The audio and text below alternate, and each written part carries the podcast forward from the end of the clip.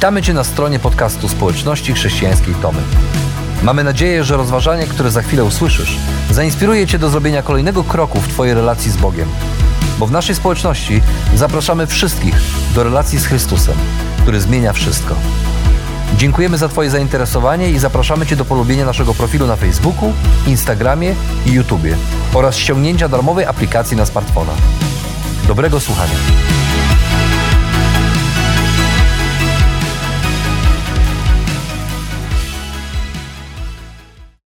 27 listopada 1095 roku.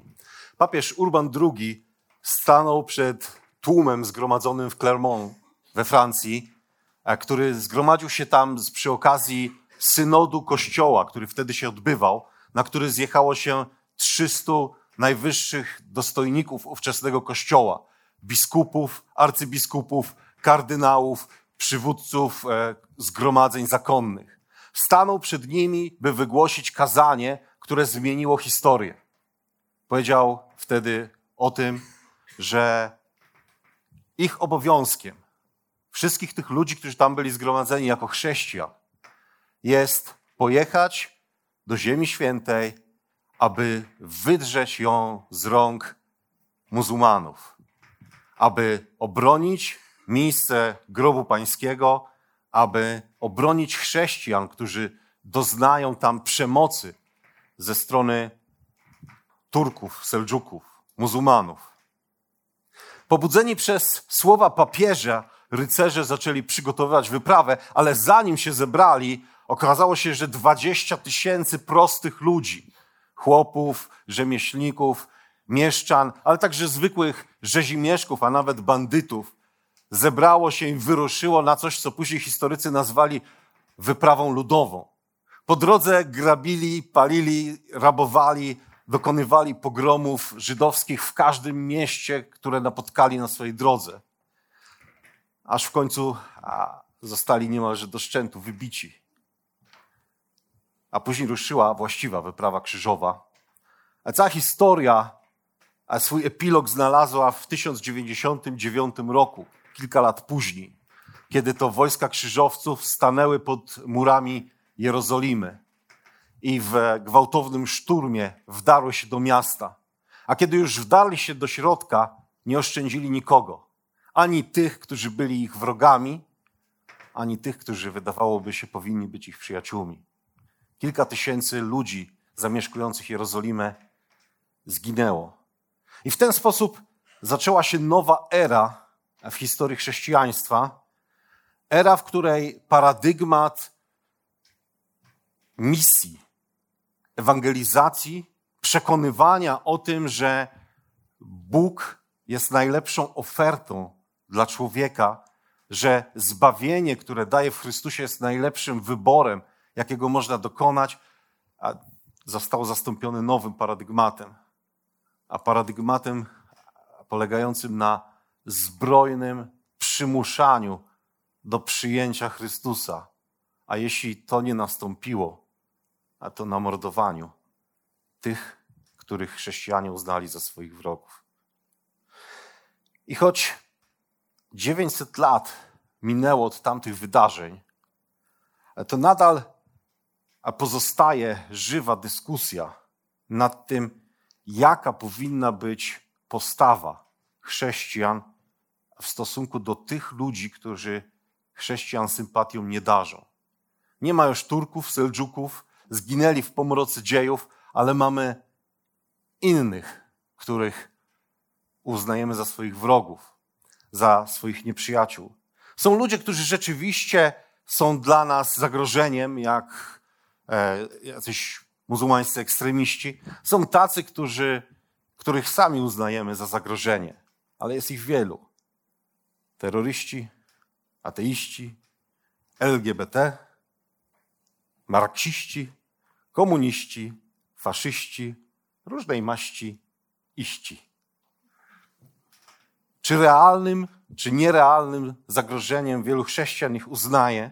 I teraz stajemy wszyscy przed takim pytaniem, no dobra, ale co z tymi wszystkimi ludźmi zrobić? Jak wobec nich się zachować?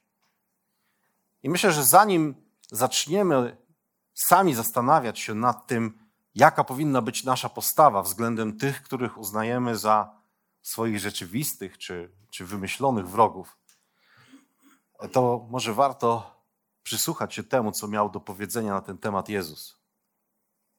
W Ewangelii Mateusza w piątym rozdziale od 43 wersetu czytamy dokładną odpowiedź na te nasze wątpliwości. Słyszeliście, że powiedziano: Będziesz miłował swego bliźniego, a nie przyjaciela nienawidził. A ja wam mówię: miłujcie waszych nieprzyjaciół i módlcie się za waszych prześladowców, abyście byli synami waszego Ojca, który jest w niebie. On sprawia, że słońce wschodzi dla złych i dobrych i zsyła deszcz dla sprawiedliwych i niesprawiedliwych. Jeśli bowiem miłujecie tylko tych, którzy was miłują, jakiej zapłaty się możecie spodziewać? Czy i celnicy tego nie czynią? Jeśli pozdrawiacie tylko swoich bliskich, cóż szczególnego czynicie? Czy i poganie tak nie postępują? Bądźcie więc tak doskonali, jak doskonały jest wasz Ojciec Niebieski. A to jest fragment kazania na górze. To jest e, w Ewangelii Mateusza pierwsze duże kazanie Jezusa. I on staje tam trochę odmalowany przez ewangelistę Mateusza jak Mojżesz. Tak? Mojżesz po przejściu przez, przez morze, po, po, po, po przejściu na tą pustynię, po ucieczce z Egiptu, staje e, na, na górze Synaj i tam nadaje całemu Izraelowi prawo. A tutaj a Jezus e, po chrzcie w Jordanie, po przejściu przez pustynię, gdzie 40 dni spędził na, na poście, e, walcząc z pokusami, staje przed tłumem swoich uczniów i nadaje im nowe prawo. Prawo, które zaczyna się od błogosławieństw, a kontynuuje się w ten sposób, że Jezus daje nam wskazówki do tego, jak wyobraża sobie życie swoich uczniów, jak ono powinno wyglądać. I dociera w pewnym momencie do takiego miejsca, w którym wydaje się, że wszystko, co ci uczniowie wcześniej wiedzieli, wywraca do góry nogami. Okazuje się, że wszystko, do czego byli przyzwyczajeni, wygląda w jego nauczaniu zupełnie inaczej. Tak jak w tym momencie słyszeliście, że powiedziano: Będziesz miłował swego bliźniego, a nie przyjaciela, będziesz nienawidził. A ja wam mówię: miłujcie waszych nieprzyjaciół, módlcie się za waszych prześladowców.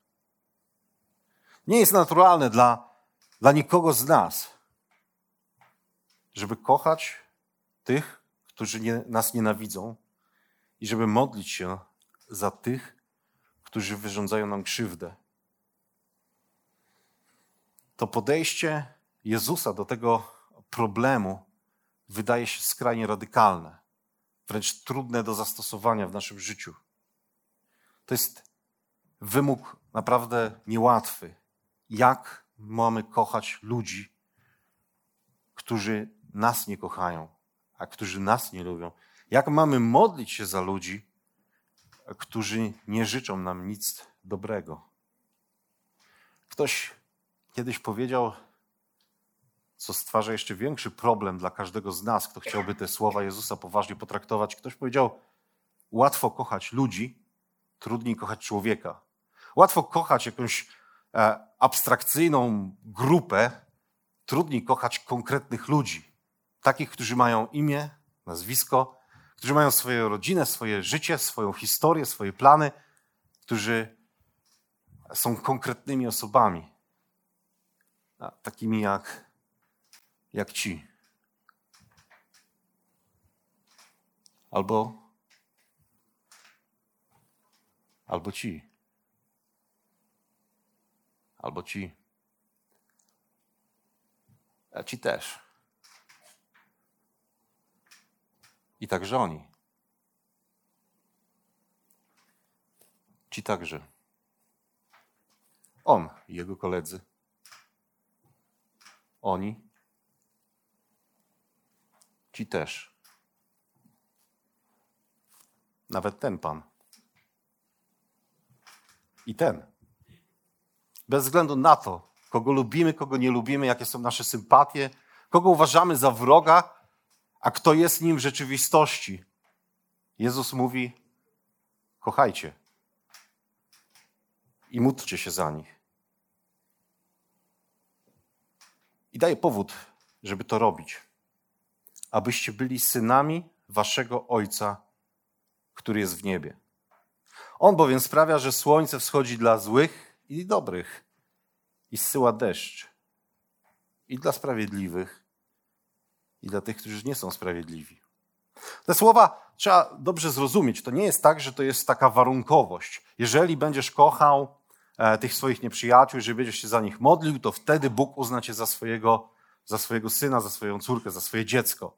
To, to nie o to w tym chodzi. To nie chodzi też o relacje. Tak? To, nie jest, to nie jest wymiana z Bogiem. Ja zrobię coś dobrego, pokocham jakiegoś nieprzyjaciela, a ty, Boże, uznasz mnie za swoje dziecko, więc podniesiesz mój niebiański status w górę.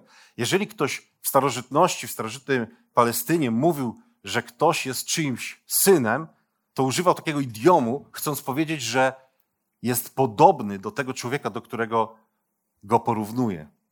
To jest trochę jakbym powiedział, świetnie grasz w piłkę, jesteś synem Lewandowskiego. Nie jesteś synem Lewandowskiego. Nie wiem, czy go kiedykolwiek spotkałeś, ale to byłoby moje uznanie, że jesteś tak dobry jak Lewandowski. No, nie, nie wiem, czy grasz w piłkę, no, ale okej. Okay. Ale rozumiecie, o co chodzi? To jest porównanie, które e, użył e, Jezus, e, które przekazał, przekazał nam Mateusz. Chodzi o to, że jeżeli kochasz swoich nieprzyjaciół, jeżeli modlisz się za tych, którzy tobie szkodzą, to stajesz się podobny do samego Boga, bo Bóg tak właśnie postępuje. On kocha swoich nieprzyjaciół, wyświadcza dobro swoim wrogom. Czyni dobre rzeczy w życiu naszym, ale czyni też dobre rzeczy w życiu ludzi, którzy przecież wydaje się w ogóle na to nie zasługują. I choć nie jest to naturalne dla nikogo z nas, by kochać tych, którzy nas nienawidzą, by modlić się za tych, którzy wyrządzają nam krzywdę, to okazuje się, że postępując w ten sposób stajemy się naśladowcami samego Boga. Ale Jezus podaje też inny powód, inny argument, dla którego należy to czynić. Jeśli bowiem miłujecie tylko tych, którzy was miłują, to jakiej zapłaty możecie się spodziewać? Czyż i celnicy tego nie czynią?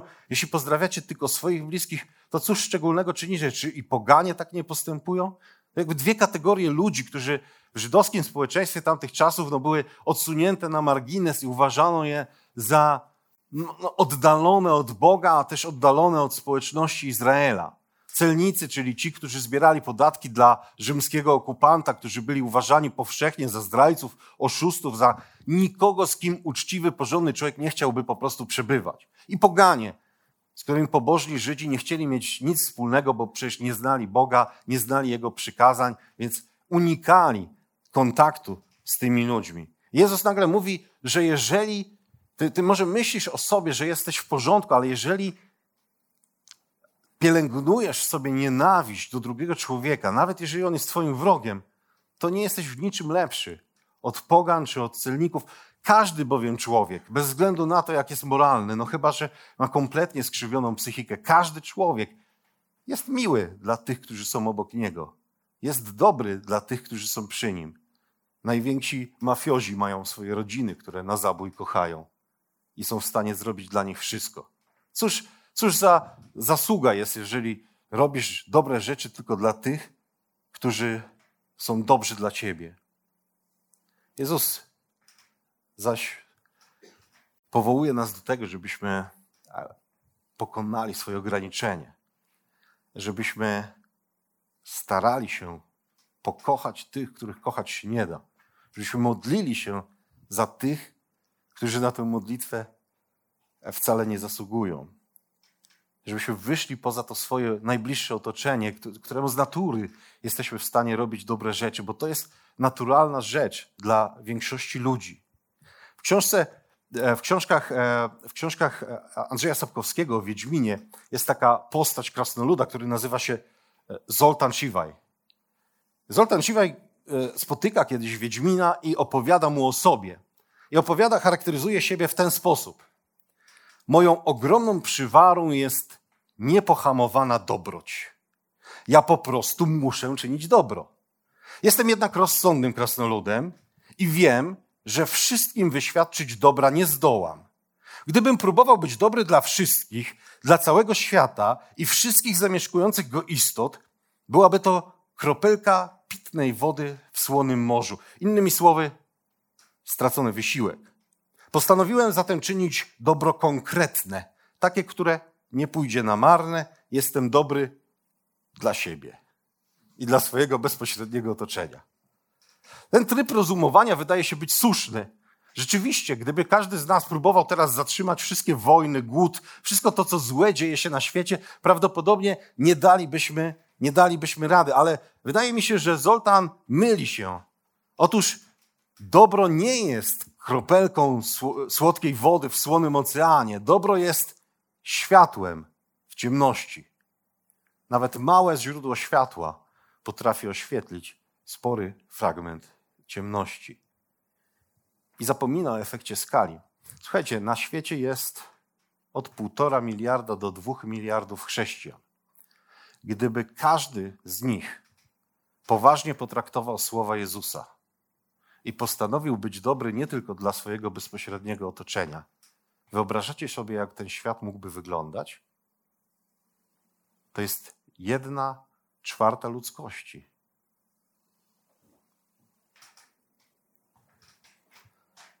Okazuje się, że choć nie jest naturalne dla nikogo z nas, by kochać tych, którzy nas nienawidzą i modlić się za tych, którzy wyrządzają nam krzywdę, to jeśli tego nie robimy, nie różnimy się niczym od ludzi, którzy są dookoła nas.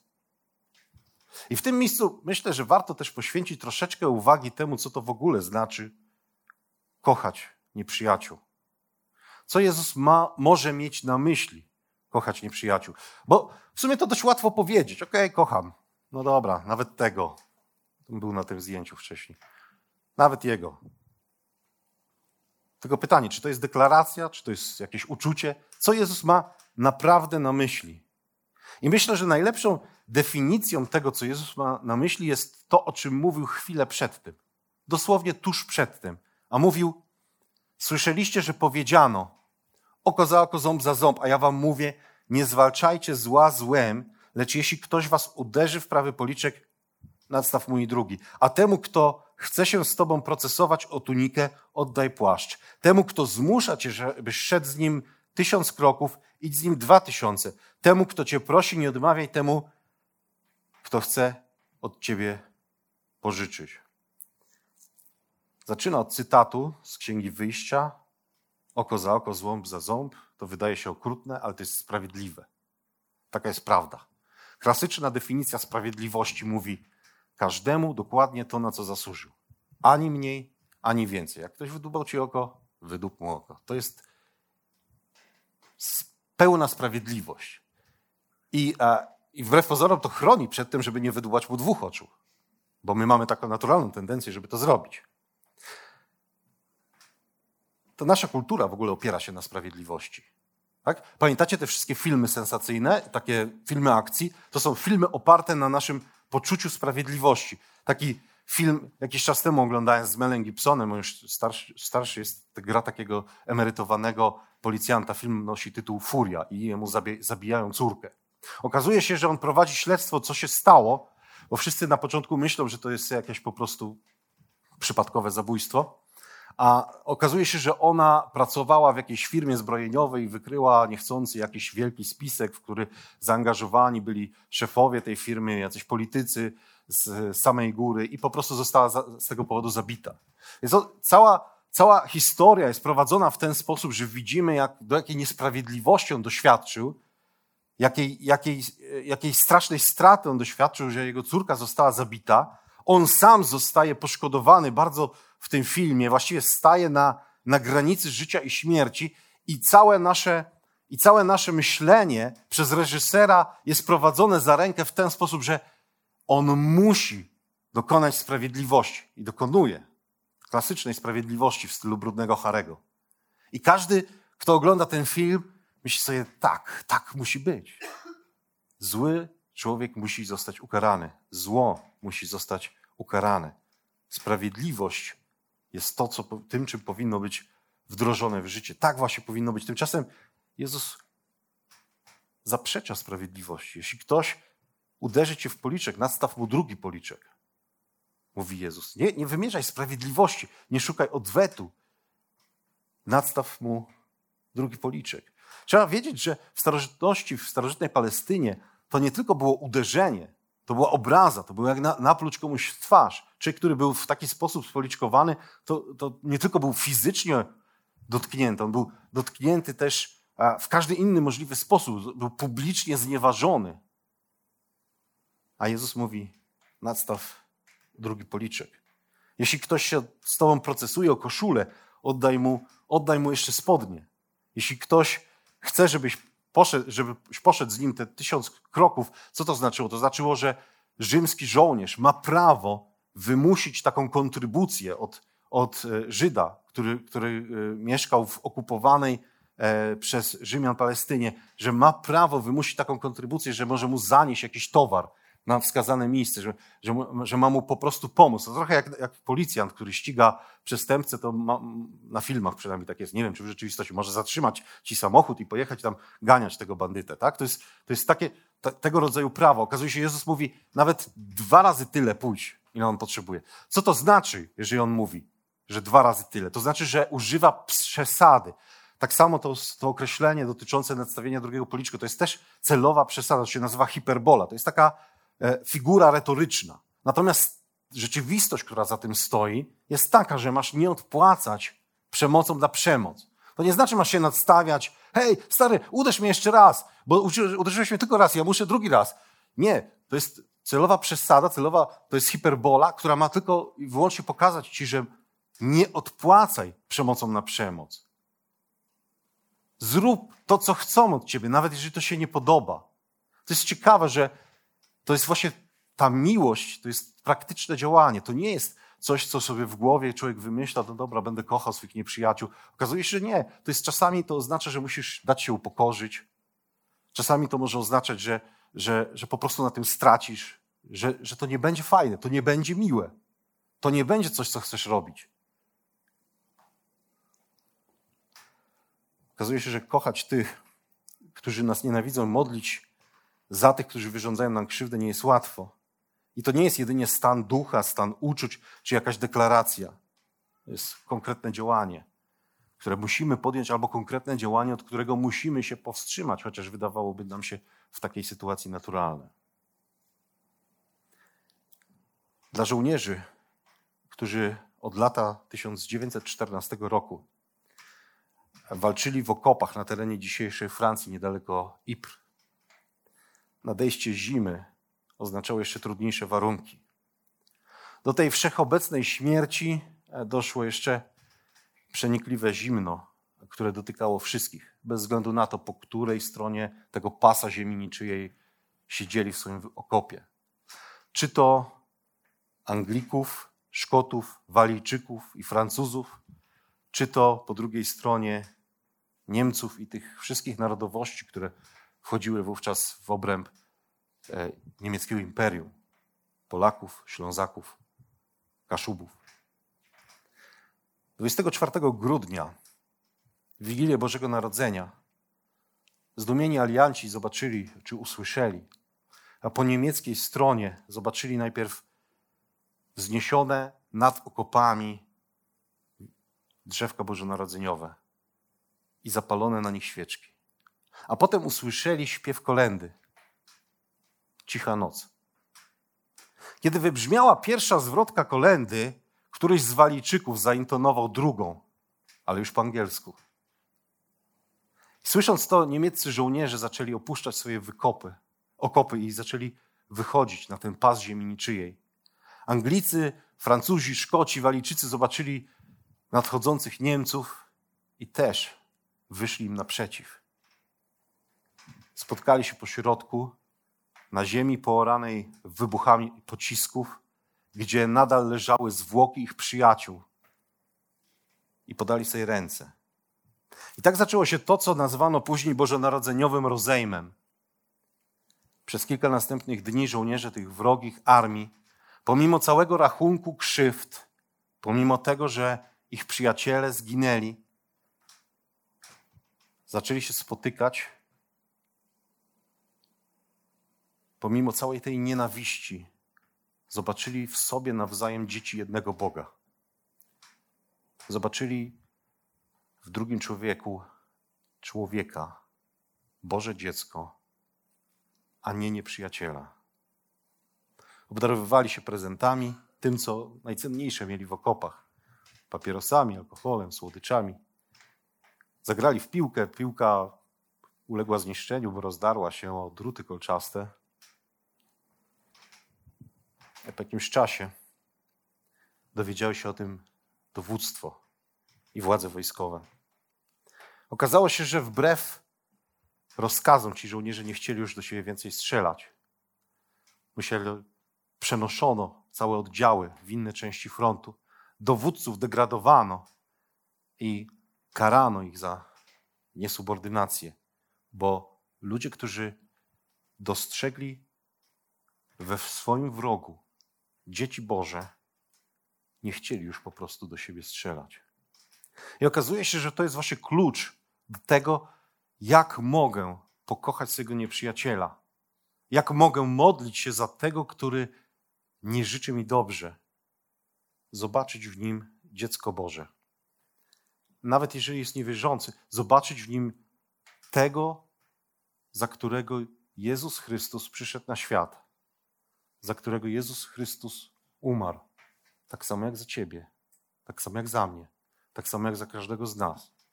Każdy z nas żyje ze swoim bagażem win i Jezus Chrystus zmarł, poniósł ofiarę za winy każdego z nas, bez względu na to, czy, czy go lubimy, czy nie lubimy, bez względu na to, co o nim myślimy, Bóg kochał go tak bardzo, że oddał swoje życie w Chrystusie Jezusie.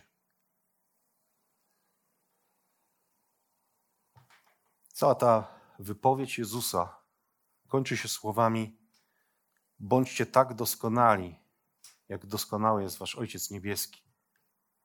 No to jest parafraza tego, co ze Starego Testamentu znamy, kiedy Bóg mówił do swojego ludu: bądźcie święci, tak samo jak ja jestem święty.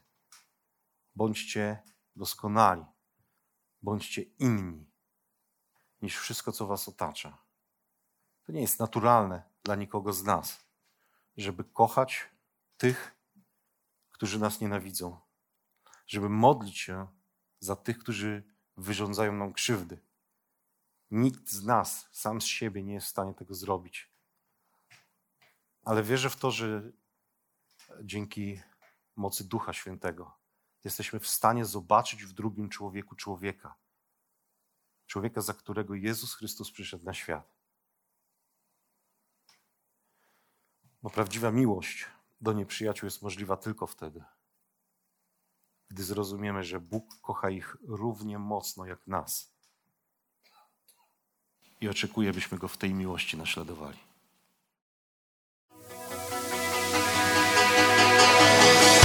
Jeszcze raz dziękujemy za wysłuchanie naszego rozważania.